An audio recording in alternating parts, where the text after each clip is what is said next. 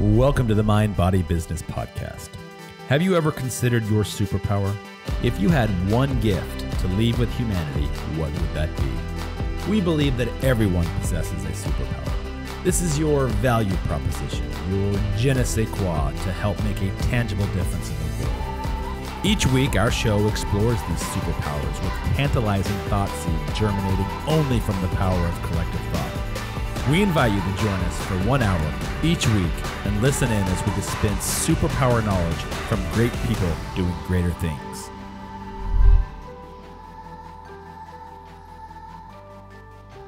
Close to each other. Hey, good afternoon. Devo here with my cohort in crime, Lisa. How are you? I'm good. So we just did a four and a half hour drive back from one studio to the next. So we're a little bit frantic today trying to prepare for a fantastic guest that I've had on the schedule. I think we've had Stephanie got him on at least longer than six months ago. So So are you feeling a little stressed? I'm feeling a little stressed So because this is going to work out really good. yeah, exactly. So maybe he can do some real Thank life Thank you, universe. The timing is perfect. you can do a real life crisis intervention on us today. Good thing I have hands because I've memorized his five tips and he uses an analogy to uh, your hands, the fingers. And I love the middle one because it's like you, the action one is give it the finger. So I really like that. So we're going to talk mm. about that. Although his co author did not want him to use that. So we're going to talk about that as well and how he dealt with that rejection and ensuing crisis. So, all right. So, anyhow, with, without further ado, I have Dr. Sh- Shell. Am I saying that correctly? Dr. Shell? Dr. Kjell, that's how you say it correctly. Dr. Kjell Hovik. And he is the co-author of a fantastic book that I've now finished reading one and a half times. Can I say that? Mhm. And then you and I listened to the audiobook for the last five hours driving in the car. And it is a it's a fantastic read. And we're going to bring him in in a second and have him talk a little bit more about it. But um, it's it's really a he's taken a psychosemantic neurologic brain stuff that goes on in our bodies the fight or flight cortisol adrenaline all those different things that happen when we face stress and i one thing i one big thing that i learned about the book is that our body doesn't differentiate between the different types of stress. It's either all or nothing. You either get up and fight the bear or you get up and deal with your divorce or whatever it is. And i didn't realize that. And it makes perfect sense because no matter what the stressor is our bodies have a fight or flight response to Mhm. it.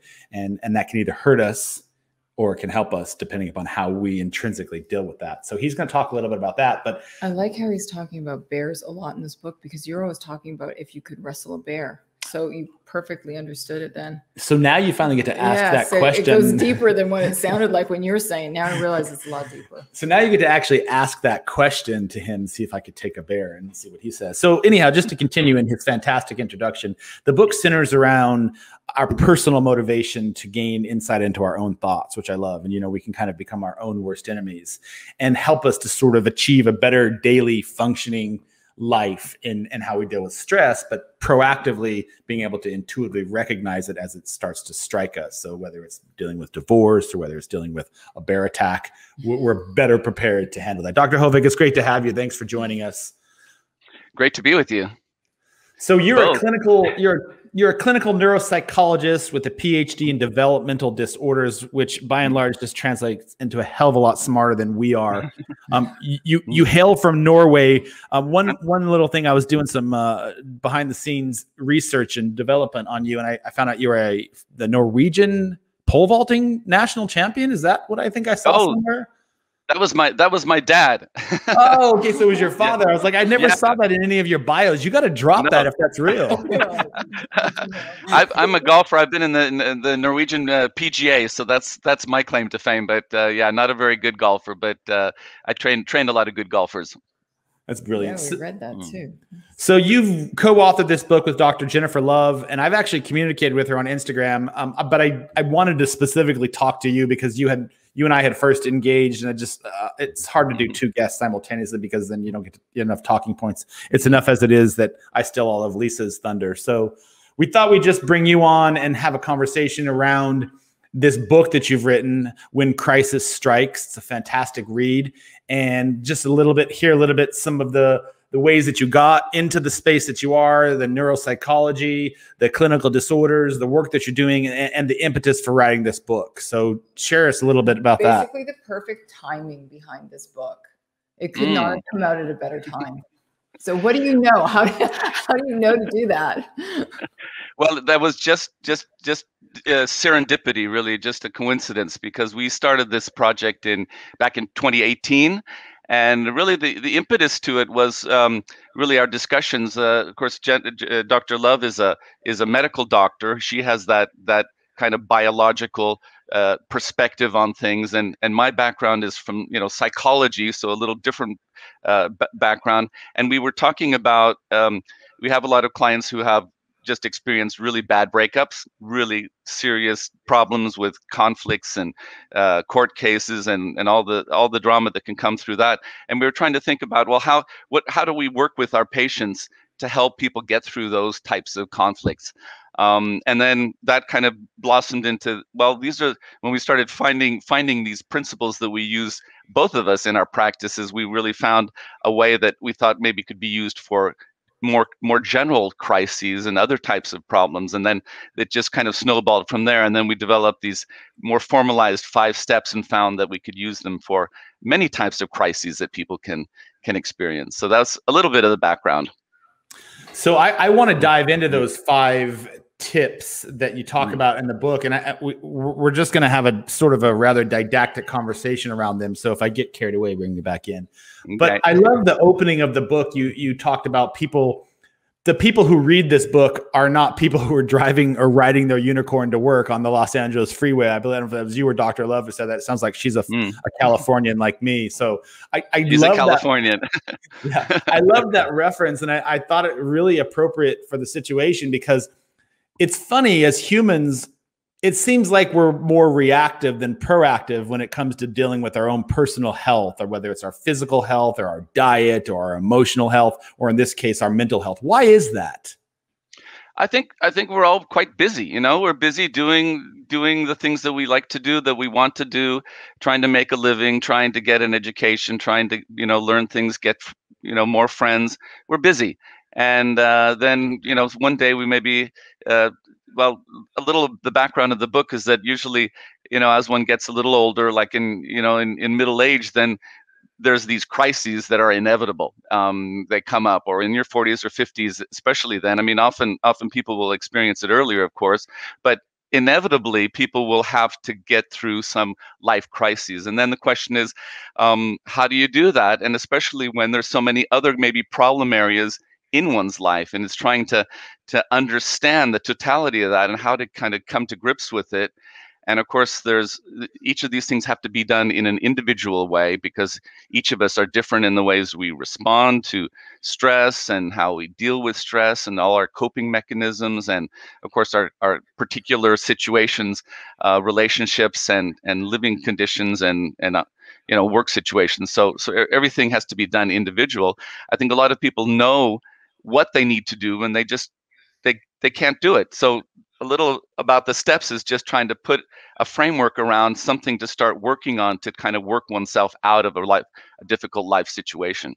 Um, I, I can just maybe add both Jen, uh, dr lev and i uh, work with very very serious um, mental disorders. People young people for example that have uh, serious psychosis or schizophrenia uh, and we're, through our experience working with these very difficult cases, we kind of we, we you know we see that well these these people in these difficult life situations are just like all of us, um, and some are in more control and less control. They still need to get some of the same types of uh, framework to be able to get out of that situation. And of course, our job is to get these people, no matter what has happened to them, and no matter what their situation, back to school, back to work, back to a good social fun life um, and and and then you know back to wellness and how do we do that and then we just see that as a continuum and try to help people wherever they are in that in that continuum you know from where they are work their way out of a difficult situation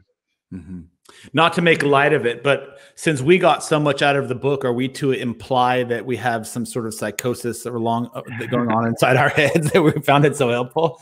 Should we be worried? No, no. But honestly, the way that you have have formulated it, I think in a lot of cases when you're at in that situation, like you're spiraling or you just you just can't move, you can't get off the floor, you can't propel yourself to do something, and mm. you made it so simple so simple and then you backed it up so that was really refreshing So it's it's interesting because Lisa and I have both been through. Am I allowed to talk about this? Because I'm going to anyway. the d the d word Lisa and I have both been through some pretty traumatic divorces in our respective time. are there any good ones I think so, yeah. But in our respective timetables of life, we've both went before we met each other through some pretty traumatic divorces. And and I, one of the things I, I really loved about your book, there's a lot of things, but um, I, you heard me talking about it perhaps in the intro, is that our bodies can't distinguish between what types of stress. It's either whether it's a bear or whether it's a um, running for our lives or drowning or divorce. We sort of just have this these initiatives that kick in from our bodies, and it's like come hell or high water, it's going to either do black or it's going to do white. It, it- do you have from a from a biological or evolutionary perspective, why do you suspect that our bodies, as insanely proficient as they are, that we haven't somehow evolved to be able to differentiate that and delineate the types of responses that our stress, our cortisol, our neurological systems it, um, put in place? Right. It's it's it's an interesting question because um, the, what we know from from this from this development from a developmental perspective, it's that it's that that quick response, that quick reaction. That's the one that's that's kind of uh, the one that's been been been driving our reactions to crisis situations right and it's and it's the evolutionary kind of survival instinct and it's interesting that that uh, reactive mode of our bodies is is so kind of ingrained and and really more or less universal and and relaxing it or reversing it is much much more difficult right? It takes much more time. So whatever is happening in that reactive state in that just responding state um, can also cause a lot of complications and more difficulties. So just really learning how to kind of deal with that and try to tackle that is is is important for us all i think and, and important for also um, i mean even even working with children trying to teach them how to regulate right part of that self-regulation process and think through things and try to try to calm calm oneself down before reacting is is is part of what we try to teach all our kids and then and, and some are more effective and some are more uh, able to learn that than others right Mm-hmm. Can we talk about the the seriousness of of not being able to deal with things? I think there's a, a lot of situations in my life that I'm like, whether it's a doctor's appointment or taxes or whatever, you just like hope it'll go away, right? But you know, when when stress kind of hits, like I'm always telling Devo, I can always feel it like right here on this shoulder and this, and you can feel it in your body. So what what are some of the um detrimental or negative effects of, of just ignoring these these situations or these triggers in our lives that we're we're not dealing with well we know we know a lot about the, the kind of the stress response and how um, although it's necessary and important and and and can save us in a lot of situations right just to get make us aware of things we need to deal with. Um, if we don't deal with it and and depending on how we cope with it if we're if we're coping with it in, a, in an effective way and able to kind of calm our bodies that's a positive thing. But if we're just continuing continuously activated and just ignore it or even worse maybe find avoidance strategies for example like taking alcohol or or you know working too much or things of that nature and just avoiding it and continually being activated that that has a very negative and you know detrimental effect on our brain processes. Um, you can um, you know kind of a, equivalent is if you're you're exercising your muscles and you're exercising all the time and never taking a break right? It's it's it's good to exercise them once in a while and on a regular schedule in, in intervals but doing it all the time is going to then break those muscles down and and it's and it's going to have a very negative effect so we do we do know a lot about you know stress and the effect of stress and being able to manage that and and deal with it and and also maybe organize one's life so one can avoid um, as much stress as possible and they, then you have more energy to spend that brain energy on on more positive things mm-hmm. Yeah. You, you talk a lot about the totality of things and the compounding effect of of adding injury to injury. Uh, there was a, there was one of the pieces you talked about is is that that when people in, endure or they encounter some sort of a stressful situation, a lot of times we actually add more stress to the already stressful situation and um, ending up just compounding it. And because our bodies react to stress, no matter what it is, stress is stress. It ends up having a debilitating effect on some people. Uh, it, mm. It's always kind of struck me as as odd, and, and and we work in a we don't work in a medical field like you but we help other clients in a capacity of business modicums from branding to social media that sort of stuff but a lot of times we're unable to help ourselves it's kind of funny we get to this point where we just continue berating and berating our, our injury. You talk about your shoulder mm-hmm. pain, and we we dumb it, we dull it with alcohol, or we dull it with TV. I'm not saying you or chocolate in your case how how do people break that that ongoing repetitious cycle of just self-deprecation in that mm-hmm. and I, I, know we're going to talk about your five tips but mm-hmm. is is the first part of that just being a little bit more self-aware of it would you think definitely and, and I, I could say that lisa I'm, I'm with you on that chocolate chocolate as a good uh, solution to many things. But um, I, I, mean, uh, interesting two things that you brought up. One is that it's it's very often um, it's naturally with all of us, right? It's to, to be able to see uh, difficulties and challenges in others easier than in our own lives. Um, and it's usually it's just you know we're we're in our own bodies, we're looking out, and and it's not always we have that kind of a routine of maybe you know looking into ourselves or looking at ourselves or thinking through what are we doing because we're you know we're busy and on an everyday schedule and we just think we're doing okay and we're making it uh, you know making things work. So having a space to be able to then stop and think through those those everyday routines or those everyday habits or those choices that we're making or the activities that we're deciding to spend time on it's not easy for us to do that in a busy you know everyday situation. And very often then it it'll just lead to well sometimes in crisis situations one gets an op- opportunity then to have to think forced to think through what one is doing on an everyday basis. And I think for many that this whole COVID situation also has provided an opportunity, a very difficult, trying opportunity, but a chance to maybe look at, you know, some of the things that you're doing in your everyday life that maybe could be done differently, even things that you're spending time with, things, relationships that you're involved with, and just kind of spending a little more time reflecting on the basics. And of course it's it's it's it's easy to say it and difficult to do and that's why maybe you know little of the idea with the book is that okay if you're going to do and go through this process how do you how do you start it? How do you organize that kind of reflective process? What are the steps that you need to do to be able to kind of go through what needs to be done and then maybe help on how to put it in motion, right? To get and make those changes over time, um, get the motivation, which is often very difficult to, to to make a change because one is used to. It's always easier. We also through a lot of research, you know, that it's easier to do the same thing than to make a change.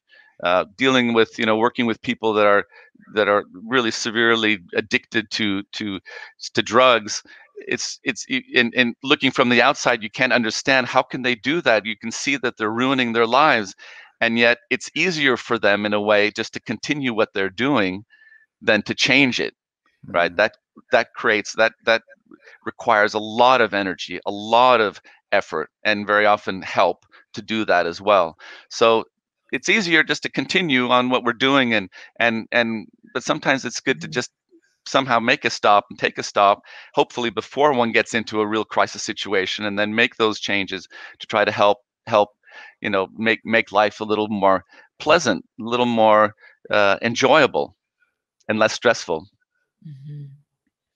well this this covid and everything else leading up to it and everything after this you know we we had a guest on that talked specifically about this too saying that you know crisis is the catalyst for change isn't it so mm-hmm. a lot of us we just don't we we putter along as long as we can without really making that change until we're forced to which is unfortunate but uh, the tips that you've got in your in your book too i love how you have explained like you hear a lot of things and people talk about being mindful and all of that and it's just the the the lingo that everybody likes using but you've explained why these things that you go into detail why they make a difference why you're supposed to be doing it the purpose behind that which is really insightful yeah. Mm. Yeah and i think i think uh, well now we're going a little into what you know the book is about but it's that that that step is one of the steps that, that really the kind of the take take home message there is take care of yourself right? And for each of us taking care of ourselves means something a little different i think. Some for some maybe it's mindfulness for some it's maybe meditation for some it's it's watching some hilarious comedian or program right? Just getting just laughing like crazy.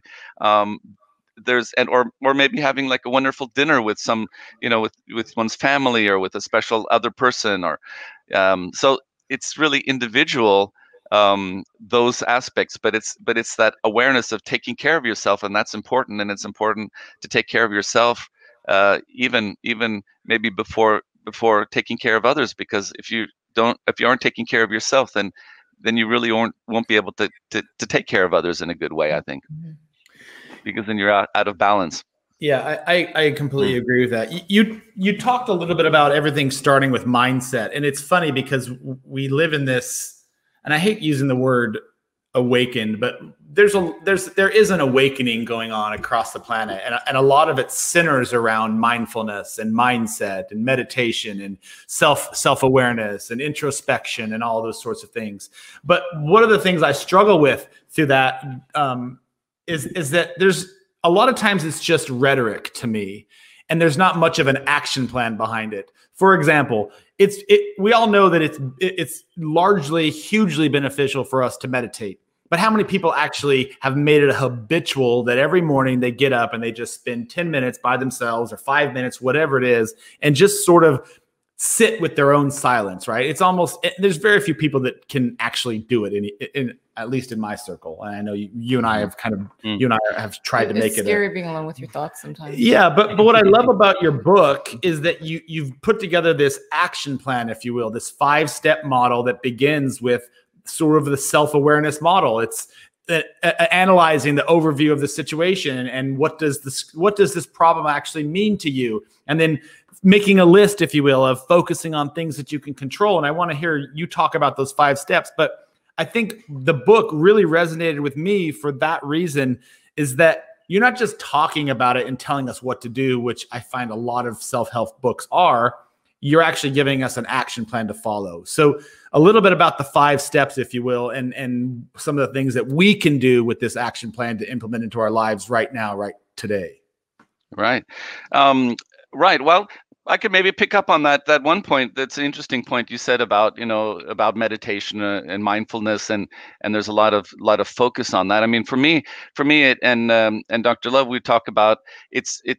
This idea is just really being present in the moment, and back to this idea of of that we're all busy busy busy busy all the time right? So either our thoughts are looking to the future or looking in the past. And and and in some ways you can think of even like anxiety as a fear of the future. And and for some or many depression is is a fear of the past. So looking forward or looking back is can be very can be very um, right you're not you're not really with yourself. You're not present at the moment. So so you know doing activities such as as meditation helps you get into the into the moment but there's other things that one can do. One can one one can take photo- photographs. One can be out and notice things in nature notice things in in well even in, inside your house uh, becoming aware of things and and the way things you know work together fit together. So there's a lot of different types of strategies that can be used to get um, in the moment or in the present moment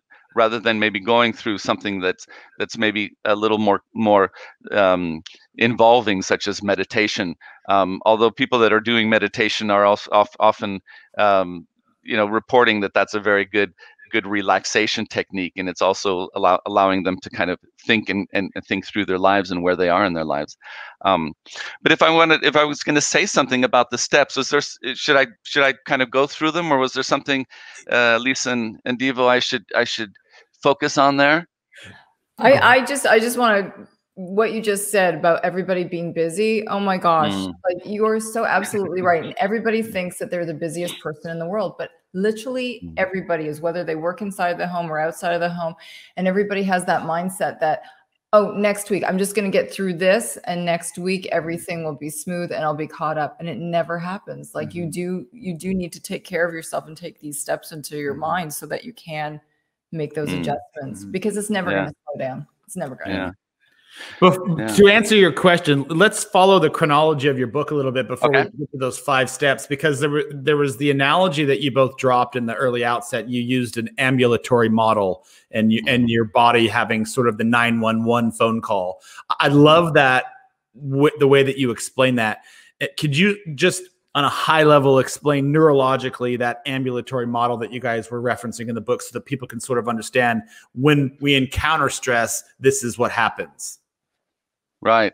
Um, well, I think I think um, uh, we use different different kinds of examples, but if you can think of something quite dramatic happening, um, then the natural response is is an awareness of of that something dramatic has happened, and and there's um, an awareness of that it's threatening and that there's um, something that you know there's some reaction that's needed or you're, you're not even thinking through this you're just reacting.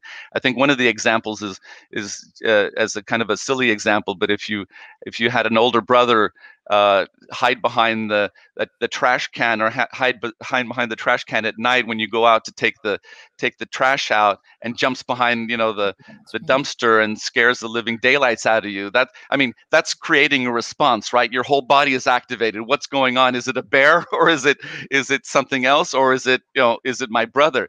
So the body naturally just kind of goes into uh, the 911 alert status. Your eyes are are you know opening up and the blood's rushing to all your inner organs to try to save yourself and try to kind of conserve energy um, and your brain is going a thousand seconds a minute you know thinking well what what what is my situation? Should i again fight or should i run away? Is there a way to, to get away so all these processes are happening just within a few seconds and then cortisol is coursing through your body so everything's again very very tense and very ready to to react.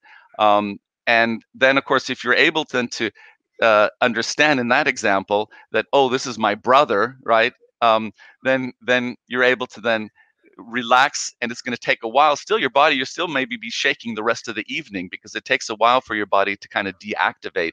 So there's something with the we call it the autonomic nervous system. You have a, a sympathetic nervous system that kind of jumps into action. There's there's sensors through your whole body that sets you in motion and sets your body in a preparedness mode when the crisis happens or when something dramatic or something scary or threatening happens.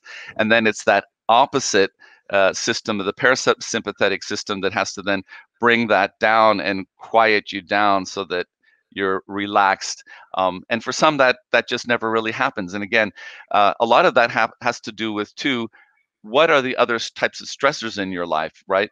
So really, in in what, what we do talk about is that one of the first steps before even starting to work on on you know trying to get control of of of the stress in your life is just mapping out well what are the stressors?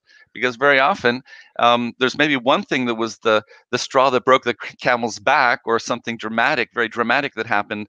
For example there's a you know a, a cancer diagnosis or something something else dramatic happening. But you might then find when you look at your life as a whole that there's quite a lot of stressors there that need to be dealt with. For example problems in a relationship problems at work, economic problems, things having to do with uh, other issues that might be complicating and that are also very stressful. So part of that first step is just trying to find out well what are all the stressors that are kind of going working together to create a very difficult situation in my life and then after that's kind of mapped out or actually written down then you can maybe then then one can think about well what are the ones that are really um, the the most difficult ones that that um, that are creating a lot of stress in my life, and then and then trying to first starting to get a grip with that, trying to figure out how is that going to be dealt with, just really identifying it, and then also understanding, which is the first step, understanding why is it that I react so much to that, right?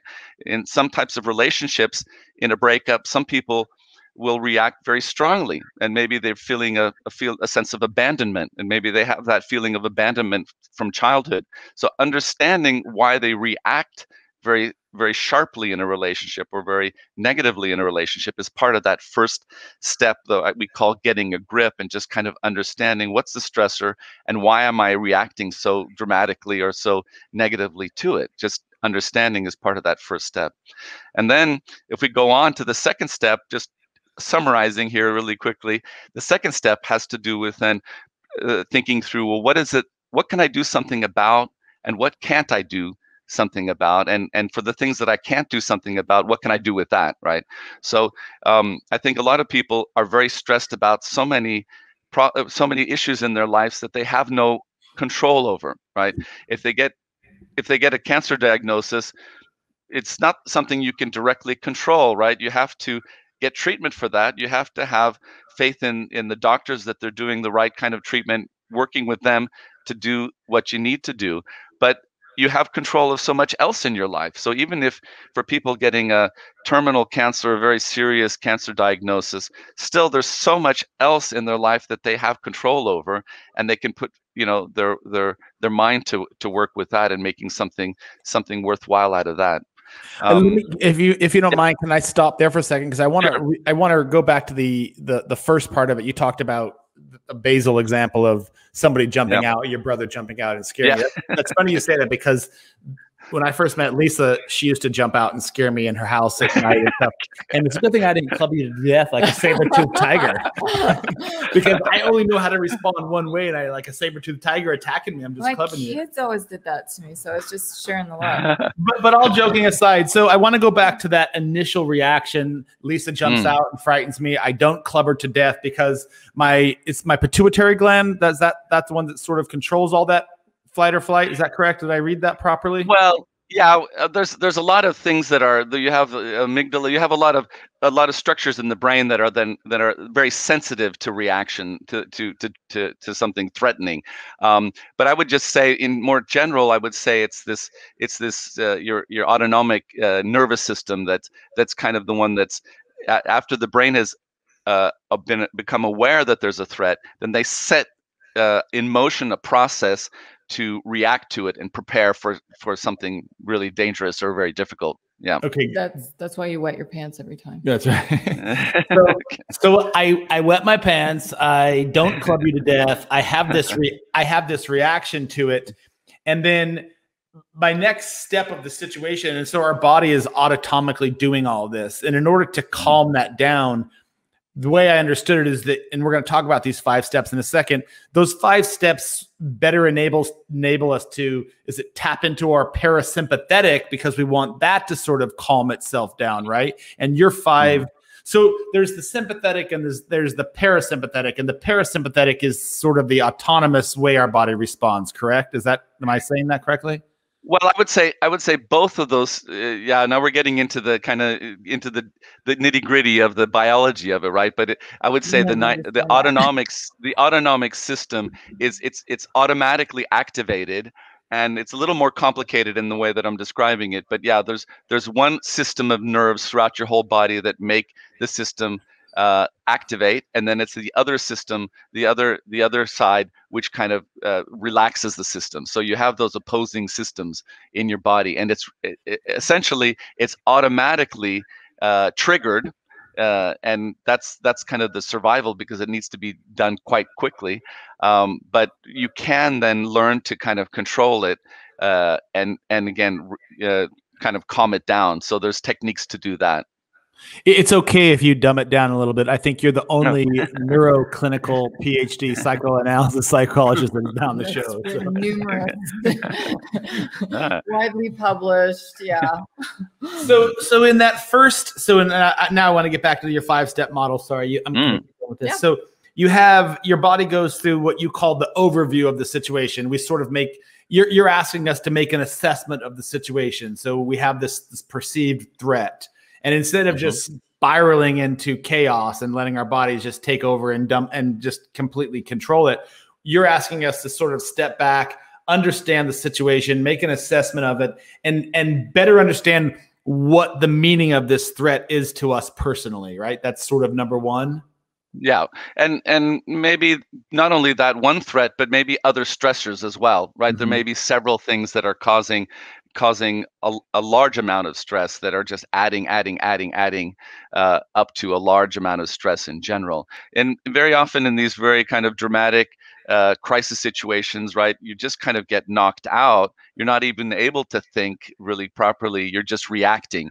And that means that you're usually kind of just giving control over the situation to someone else or to, to someone else that's maybe it could be more aggressive. It could be more uh, making life complicated, making thing, life decisions for you in a way. So it's trying to it's trying to get gain control over the situation by thinking through it um, and just uh, getting a better overview of the situation. Okay. And then the second the piece, of, mm-hmm. yeah, that's great. And then the yeah. second piece of it is focusing on what we can actually control, what's actually mm-hmm. in our own bandwidth to manage on our own right now, correct? Exactly. Yeah. And again, that depends it depends on, you know, how how well the, the the the intensity or the difficulty of the crisis situation because in in some cases if you're completely um, just uh, kind of very much affected by the situation maybe the only things that you really have control over are your daily routines. Maybe you know what you're eating on a regular basis uh, you know when you're getting sleep you know how sleep important sleep is and and and getting those kinds of routines in order. Those are things that um, not that not that people always have control over whether they get to sleep or fall asleep or not, but at least trying to do the things they're able to work with to try to get some feeling of control over their life, their lives, and and and and starting there. And then of course there's more more more more advanced things that they can do also in in terms of of of control if there's if there's a, a very serious um, let's say a serious breakup and there's lawyers involved, right? There might be um, something that you need to to do in order to kind of get to get help. You can't maybe do that yourself, so you need to. That's something you don't have directly control over, but you can get um, you can hire a lawyer who can help you do that that part of of the work. So it's just getting an idea over all the different issues that need to be dealt with and then going through them each one of them and see well what can I do to to help with this and if there's if if I can't if I can't do it if I don't have control over it then I'll get some help or someone else to help me to, to do it. So I can't control that you're going to jump out and be a jerk and scare me, but no. I can control that I carry a really big club, no. knowing that you're going to get macked. I don't know. All right. So then the number three is I, did, I didn't really quite understand this one, which was sort of your motivation around solving the problem. Can you explain that a little bit more?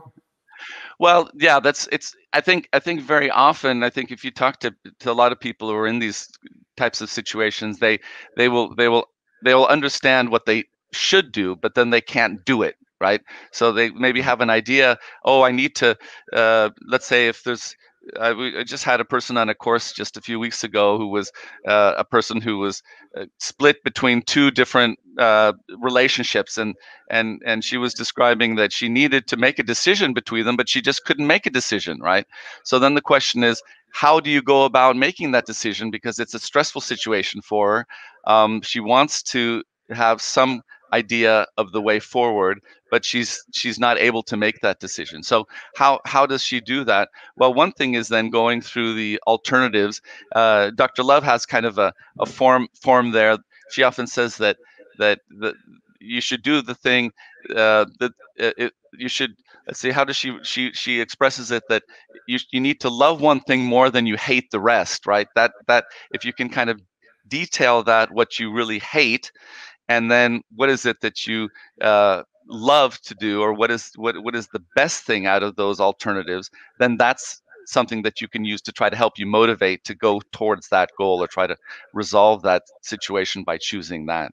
Um, so that's that it we we try to work to try to to try to get an inner motivation for that because if you just have an uh, kind of an exterior motivation of of of something it's not as powerful as really having an inner motivation of what you really want to to achieve or what you really want to make happen or what you really want to uh, work to try to get uh, uh, as part of your life going forward so can we use a real world example so we I, I, love the ideation of this uh, of it being an action plan though yeah. because so many times mm-hmm. we're frozen and and and a Mm. decade co- could go by that you're just like i hate my job or whatever but Mhm. what else is out there and you stay stagnant in that space for so long like all of these things that you're talking about this crisis that comes up there's so many crises that come up through our life it's not just usually you know and we get as we learn and we grow and we experience things you know we're able to handle things that are a little bit bigger but most of the time we're just you know ignoring a lot of those things that are adding Right. up to it. Yeah, absolutely. and and I can add in part of part of that step that one is is um um kind of making a making a uh, an evaluation of what are the things that are that are easier to do right? And those are often things that you could at least start with. And what are the things that are more difficult to do? So that you that you kind of don't start on those the most difficult things the most complicated things the the the the, the very difficult things to, to kind of resolve but start on the simpler things the more straightforward concrete things. Starting doing that that'll give you confidence self-confidence to go on to the other ones uh, in time. So there's there's also a progression there that's that's that's quite important to follow So the last two steps are are the reflection piece of it and tapping into the pre-crisis mode. But before you answer those two, I, would like to use a real world example just so I can have it broken down. are so you are you putting me on the spot no, I'm not. so some- let's just pretend we have a theoretical subject that's gone through a a a, a, a breakup, um, and, and they're and they're crushed. It, it's it's sort of exponentially taken over their lives. So Hmm. The first thing that you would advise them to do is to kind of get an overview of the situation, understand what's what about it. It- does that Mhm. does that mean sort of making a list about the relationship, what I liked about the relationship, what I don't like about the relationship, what are my options here, yada yada yada? What what does that mean in that scenario? Well, in in the first the in the first step would be really kind of analyzing the situation and trying to understand why um, one is so crushed in that situation, right? Of course, of course that that's that's very common that we all are. Uh, if if you're in deeply in love with somebody, everybody will be crushed. But of course, some people will be even more uh, devastated than others. And if, if it's a situation where um, you're so out of uh, your element that you're not able to function as you did before, then then it's important to kind of understand. Well, why is it that um, one has those feelings? Does it have to do with the way that that one um, usually there's there's issues in in one's background that says something about that maybe one is used to people being very devoted and that is just not not you know not not can't even envision that somebody would break up or something that there's that there's a kind of almost a, a that type of a feeling uh, about relationships or or maybe there's some other experiences or maybe there's some kind of a dependency issue on that other person that is why that you're feeling so so devastated. So understanding that is really the first step. And then the second one would be you know what is it you you can control? For many people who are crushed and devastated in a relationship there there there's still this which is also natural but there's this hope that that maybe the, the other person will change their mind right? And and and something something will they'll come back or something will happen. And and and in that situation um, it's important kind of to understand that you don't control how the other person feels right? There, you're, you're two different people. You can only kind of have some control over your own feelings your own emotions your own reactions and you can't decide or control someone else. And that's often an important and very difficult step because people want to try to do everything to get that person back in their lives again. Um, and and that's that's going to be a very stressful situation to try to get somebody to do something that they are not motivated to do or don't want to do right? So in that situation it's important that you don't lose sight of what's important is to, to focus on what you have control over and what you have control over will be the things that you're doing on an everyday basis. Sort And of really- a sort of a detachment from outcome sort of paradigm. right right. And not necessarily that that's that, that you know that that you can't that there's it's over forever that's not it's not you know making a decision about that but it's just that that is not something that you can determine or have really control over. So mm-hmm. spend your energy and your focus on what you have control over and that is your your own self your own feelings your own daily activities routines maybe other people in your life friends maybe family children if you have uh, children these kinds of things are important to have to, to spend time on and energy because those are something that you can really kind of you know use a lot of positive energy to to help uh, to help uh, um, yeah make a difference in in in those things that you do have control over. So back to the the breakup. So mm-hmm. then we've gone through yeah. one and two, and then h- yeah. how would you address the breakup and the motivation of solving the problem? How how does number three come into play for that? Mm. Well, of course, it, it, this is going to have to. It's going to have to um, um, really depend on the individual situation because every situation will be different. But in that in that third step, um, uh, there's there's going to be a focus on, let's say, for example, uh, what is it that you can specifically do, uh, and maybe quite a lot of things you'll have to do quite quick, right? Deciding where to live. Let's say mm-hmm. if it's a breakup involving, you know, a house or an apartment or something that that. So there's a question about that. How is that going to be dealt with? How is how if there's children involved? How how are the how are the the the details around the children, both both the living situation and maybe visitation and all that? How is that going to be organized? Is that something one can do on one's own, or is it something that you need to bring in someone else to help uh, organize right? Um, and and then again how how um, and of course the financial situation is often quite chaotic after a breakup so how is that going to be dealt with? So again it's putting up um, and organizing these things in a in a kind of in a systematic way to try to be able to do things and try to balance things out and try to get control over things and put in motion things that need to be done it doesn't involve throwing out your ex partner's stuff or setting anything on fire. Then we should should we know that we're not actually talking about us. No, no. I know my mom wanted to cut off all my dad's pant legs because he had expensive pants, and she wanted to just make them all into shorts.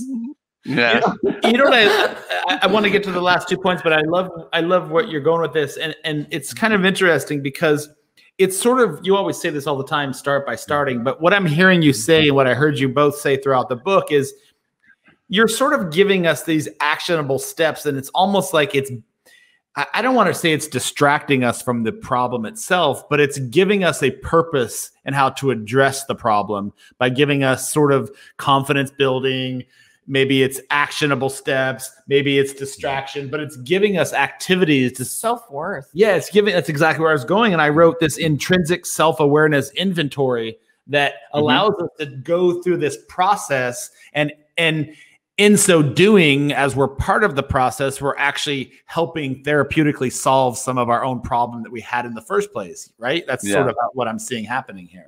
Really well, well described. And and if you think about it, what is it that happens in a crisis situation? If we just take an idea about your attention, where does your attention go in a crisis, right? It's often focused on the threat and very very intensely right? And and you're often just uh, you know you can imagine just maybe not even being able to react and especially if it's unfamiliar territory right? It's difficult to really know where to focus. So the steps are a way of trying to help you grab or take your focus take your uh, the the attention span onto things that are more smoothing that are more something that are more productive something that are more relaxing. If you think of the the the the um, the brother who just got scared really really like crazy you know the dumpster it's like how how to get that attention from you know was it is it something that's going to kill me to something that I can then do something about. When I see it's my brother, then I can, I can maybe go to my parents and, and have them, you know, uh, do something about the situation. Beat the um, shit out of them. okay, put families do things in a different way. but again, that, that wasn't that? part of your five steps, was no, it? I don't. I don't think that was that part of that steps. But, but again, it was it was that idea of you know getting your getting control of your focus and then doing something productive with it and feeling like you're you're doing something meaningful on, on an everyday basis is important. Hmm. That, that's really funny because true story. Uh, uh, um, my brother, when I was younger, I had to. He would come home from college and he, he would have to stay in my room with me, and I absolutely hated it because he and I didn't really ever get along. But he was the uh, loudest snorer ever. And uh, one night while he was sleeping, I picked up something that was at my bedside and I fired it at him and I hit him square in the nose, caused him nose to bleed. And that's exactly what he did. He did not have any self awareness. He did not make an overview of the situation, nor did he focus on what he could control. He got up and beat the living shit out of me right there in my bed. So, yeah. I will never throw a shoe at him ever again. No, no. no. Yeah. So, um, well, oh, sorry, go ahead. No, no, no. Go ahead. Yeah. So the the last two pieces of this and i want to go back to the relationship the breakup are mm. reflection and tapping into the pre-crisis and there was a point that you that you made in there the sum of everything is greater than one single point so it's sort of bringing all of that together, right? Those that mm-hmm. that that that personal inventory, that assessment that you've made, you've reflected on your course of action, your strategy, right? And now you're kind of tapping into that pre-crisis mode of what it did look like versus what it looks like now, and here's how I'm going to respond, right? Yeah, and and of course that well that that fourth step is a lot about uh, this idea of, of self care, um, and and taking care of yourself and doing something for yourself. I mean, I think a lot of people also in a crisis situation they're so concerned if they have kids, they're concerned about their kids, they're concerned about family members, they're concerned about other people, um, and even even if you have a partner who's got a terminal cancer diagnosis, you're concerned about that that that other person. But but really, it's also important that you don't forget you need to take take care of yourself in that whole situation. And I, I, give that example of of when you're on a plane and you're flying over any body of water. They always have that routine where they kind of say, in case of an emergency, um, then you know these things, these these air oxygen masks will fall down, and then they're always you know really particular to say that well, take it on yourself first and in that way you're able to help others right? If you just go start helping others right away you're going to run out of oxygen and you're not going to be very useful. So there's that idea that that and and you know many people especially people that are that are very helpful and very you know thoughtful and very um, empathetic they're, they're not good at taking care of themselves in that situation and that's important right? Eating right uh, training exercising having social all these kinds of elements that are important for functioning are important to remember in that crisis situation. So i think a lot of these steps they're understandable in, in its in, you know in isolation but part of the the, the idea is is putting them in five steps that you have to follow one after another to get that that that you know that that simp- the, the parasympathetic system just relaxed you know resting and quiet and so you're better able to then focus and concentrate and use your resources to make good decisions mm-hmm. I love it. It's fantastic. Spe- speaking of your example of um, the oxygen masks on airplanes, it's funny because I've seen footage. I'm not being facetious here. I've seen footage of airlines that have had to make emergency landings, and you have people that disembark on the the air raft, but nobody's ever actually has a mask on their face. Do those things actually work? hmm. Just a little sidebar question. I'm just curious. well, I don't know. so I think, I think those might just be absolutely worthless. So, um, we're running out of time, and I, this is a okay. conversation. I wish you lived closer because I would love to get together okay. and talk about this stuff for hours mm. with you.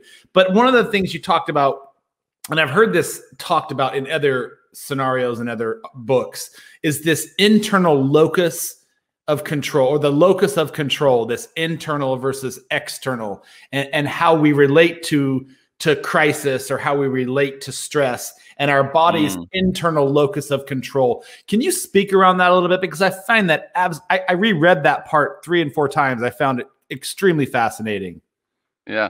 Well in general that that that whole theory is uh, uh, saying that that kind of grouping people into little kind of different groups. You have some people who have an external locus of control, and the idea there is that they feel that they don't have really that much um, dis- uh, decision making power over what happens to them right anything that happens is always some some something else or somebody else's fault right so they're they're just describing that or they're always blaming others or other things or events for their situation.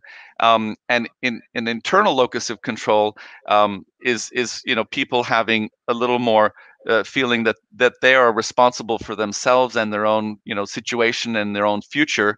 And part of the idea in, in that theoretical framework is then trying to boost people's feeling of having an internal locus of control so that they can take better charge of their lives and their situation and not feel like they're just you know just just something bobbing up on the ocean that's just uh, um, not not being able to kind of control what's happening to them and just feeling like uh, something that's uh, that's being you know used and and and and a and a and a um, kind of a victim and not somebody that really has um, the the the the ability to take to take their own lives in in in in control and make a decision about what they want to do about it. So a little of the so that's that's a little that's a little kind of a not a person it's kind of a personality trait some will say that people naturally have maybe a different way of thinking about um, or explaining things that happen to them what being you know either an external locus of control or internal locus control but a little the uh, part of the key with the steps the five steps is that you're then able to then build up your own internal locus of control so that you're steering and you're managing and you're deciding what you're going to do and not and not just kind of giving up and hoping things hoping for the best right? And postponing things like you were like uh, like you mentioned earlier that some people have a tendency just to uh, to avoid or postpone or you know delay and it's that well you're able to then make it make a decision and control these things in your life yourself and and this is the way you can start doing it.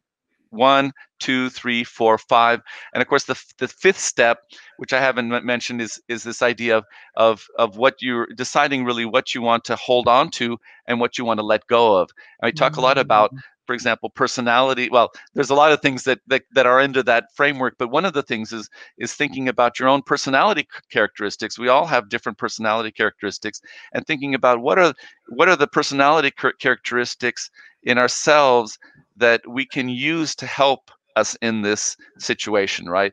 Maybe if we're very extroverted or very social, maybe that's something that could help us in this crisis situation.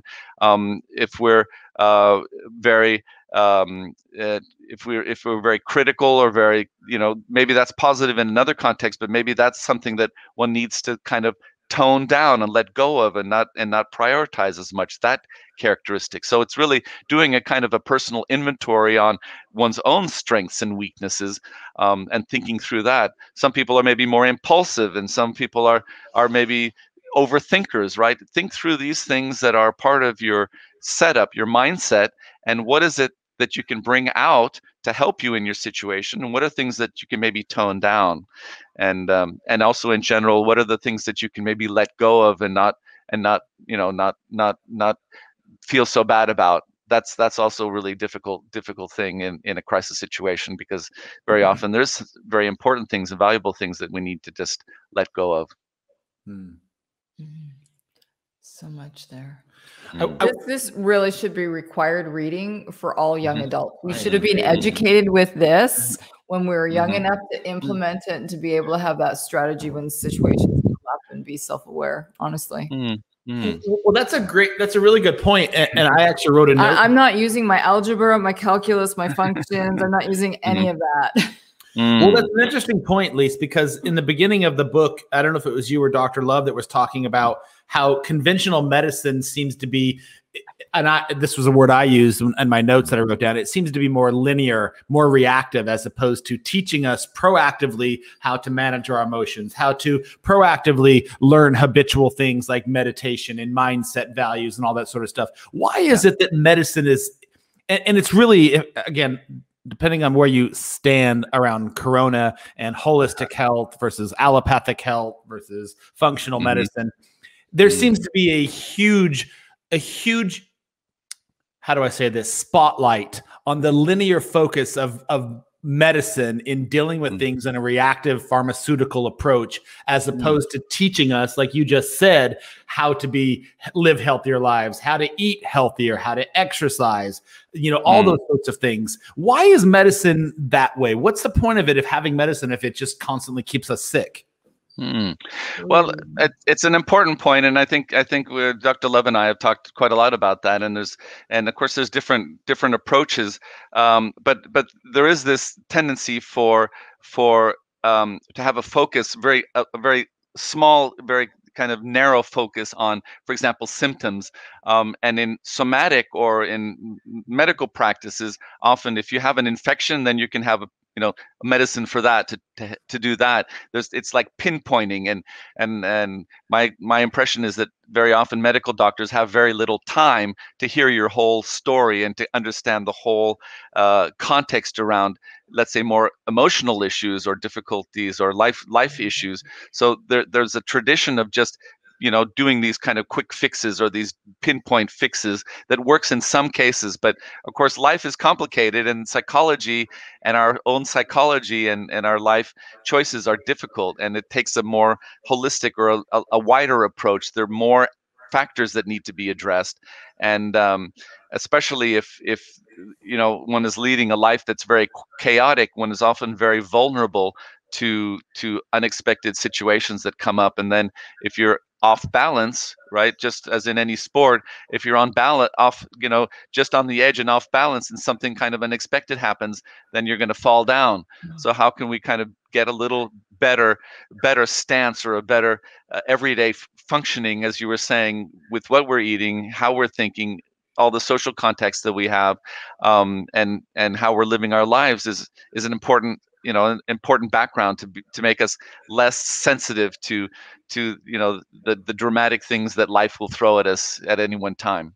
Yeah i, I love the approach that both of you have taken and, and you talked about that in terms of of the concept of symptoms versus diagnosis and that's sort of the uh, the way you you answered that more eloquently than yeah, i did it's he's, he's making it very foundational. Yeah. it's, hmm. it's fantastic. All right so we're running out of time. And any last points you want to jump in on this no i think you said it all Okay, so doctor, this has been brilliant. I didn't even get to through half of the questions that I wanted to answer. But if people want to find more about you, I'm going to put this up on the screen right now. They can find you at www lovehovik.com. That's in for short for Dr. Love, Dr. Hovik. Um, uh, and is there any other channels that you would like to call to light for people to get more information, how they can get your book? It's obviously for sale on Audible. If you're an Audible subscriber, um, you can buy the book. You sent it to me, so thank you for that. I really enjoyed yep. it. I think it's on. I think it's on Barnes and Noble, Amazon, you know it's it's yeah it's just googling it when crisis strikes it's five steps. Uh, there's some other books that, that talk about when crisis strikes about what to say but our book is the one that has the five steps to try to help you get through a crisis a life crisis situation. And we have quite a lot of examples uh, practical examples of people that are experiencing life crises in uh, whether it be chronic illness or family crisis sudden loss trauma or even existential type of problems. So we have a lot of a lot of uh, kind of uh, vignettes we call them, kind of explanations and how these people have used the steps to help them through their life crisis. It's it's brilliant. I can see it over your your left shoulder right there behind you. The book. Yeah. what is, is, there a follow up to this that you and Dr. Love are going to do, or is, ha, has the book been successful for you? Have you gotten a lot of feedback on it? We've had a lot of a lot of a lot of sales. The publishers are really happy. We've had some presentations. What's what i've been thinking what's been fun is we've had some presentations also to to different psychiatrist or medical doctor associations because they're thinking that hey maybe we can use these five steps in our practice. They're they're used to just giving medicines and sending people out the door but maybe they can then use these five steps to help people get a better better insight into their life and maybe make some more changes like we were talking about a little while ago. So that's kind of been really fun to kind of get that kind of feedback from that community as well.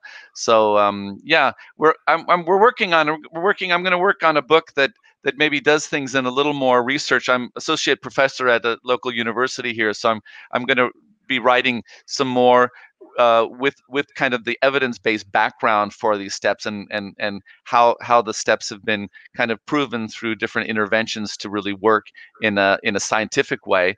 Um, and then maybe we'll get back to another type of an, another book later. I know that uh, dr love is working on one specifically on trauma. She's a trauma specialist so she's also we're, we're working on different projects but really really happy to be with you guys and really thank you for uh, for spending the time and, and asking so many fun questions and being productive and and, and practical so that's uh, that's really been it's really been great you're, you're welcome and thank you uh, uh, we really appreciate your time and also for rescheduling with us so that was fantastic so you're you're in norway right now is that correct I am. Yeah. Okay, and great. it's uh, yeah.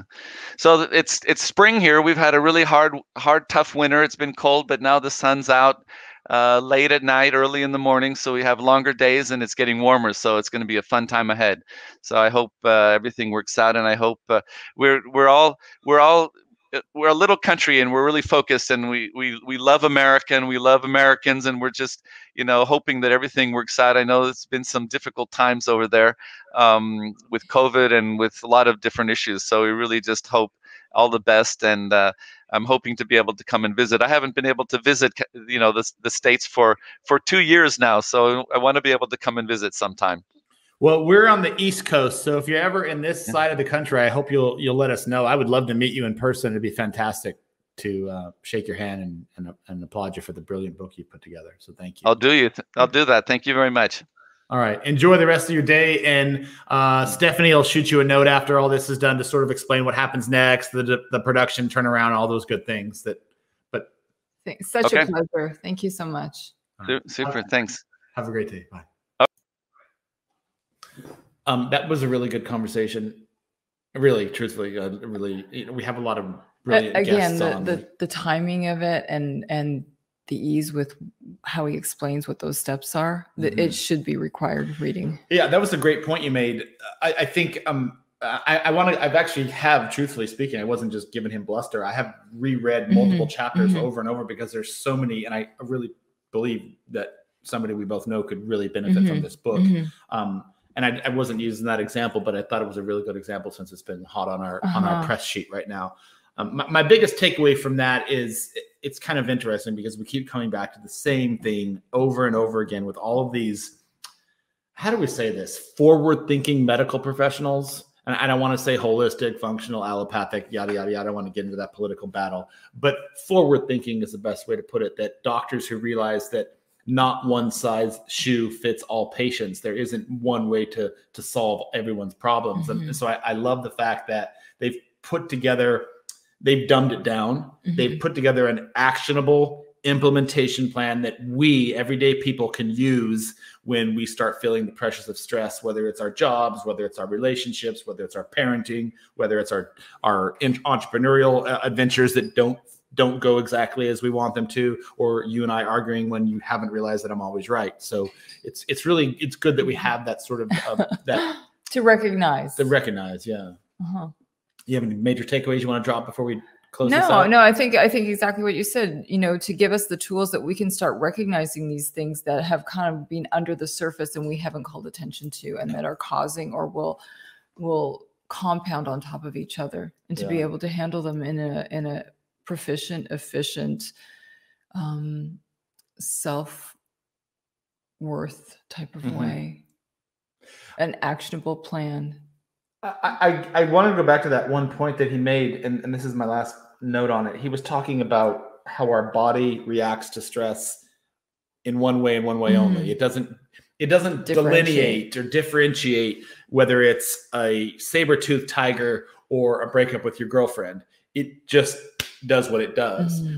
And at, and at first, I thought that doesn't really seem to make very mechanically that doesn't seem to make a lot of sense because I'm going to bludgeon you to death whether you jump out and scare me or you cheat on me. And I'm like, why would my body do the exact same thing to it? But in retrospect and hearing him explain it, it actually does make sense because we have microseconds in a fight or flight situation. We have microseconds to respond right? So if it is a saber tooth jumping out, not you from behind the refrigerator, like my body has seconds to figure out how to respond to this. So it it throws all the blood into one place right then and there so that I can either run or face and fight because I, I don't have time to think, uh, does she look like a I'm still going to jump out at you. No matter what you explain here, I'm still going to jump out at you. I'm well, just know that if you get bludgeoned to death, it's my fight or flight responding. So just. Have you seen these noodle arms? I can protect myself. All right. All right. I'm Devo. This has been great. This is Mind Body Business. I'm here with the Scallywag Lisa. We had a brilliant guest on today. If you have not picked up this book or read it, I highly encourage you to do it. It is called When Crisis Strikes, and it's by Dr. Kjell Hovik and Dr. Jennifer Love. They co-wrote it together. He's from Norway. He is a uh, he had a long-term clinical psychologist with a couple of PhDs in neuropsychology and a couple of other things. And Dr. Love is a practicing physician um, in more biological medicine, but we didn't have her on the show, so we won't give her any accolades. But that's it. Good show. Good show. All right. See you.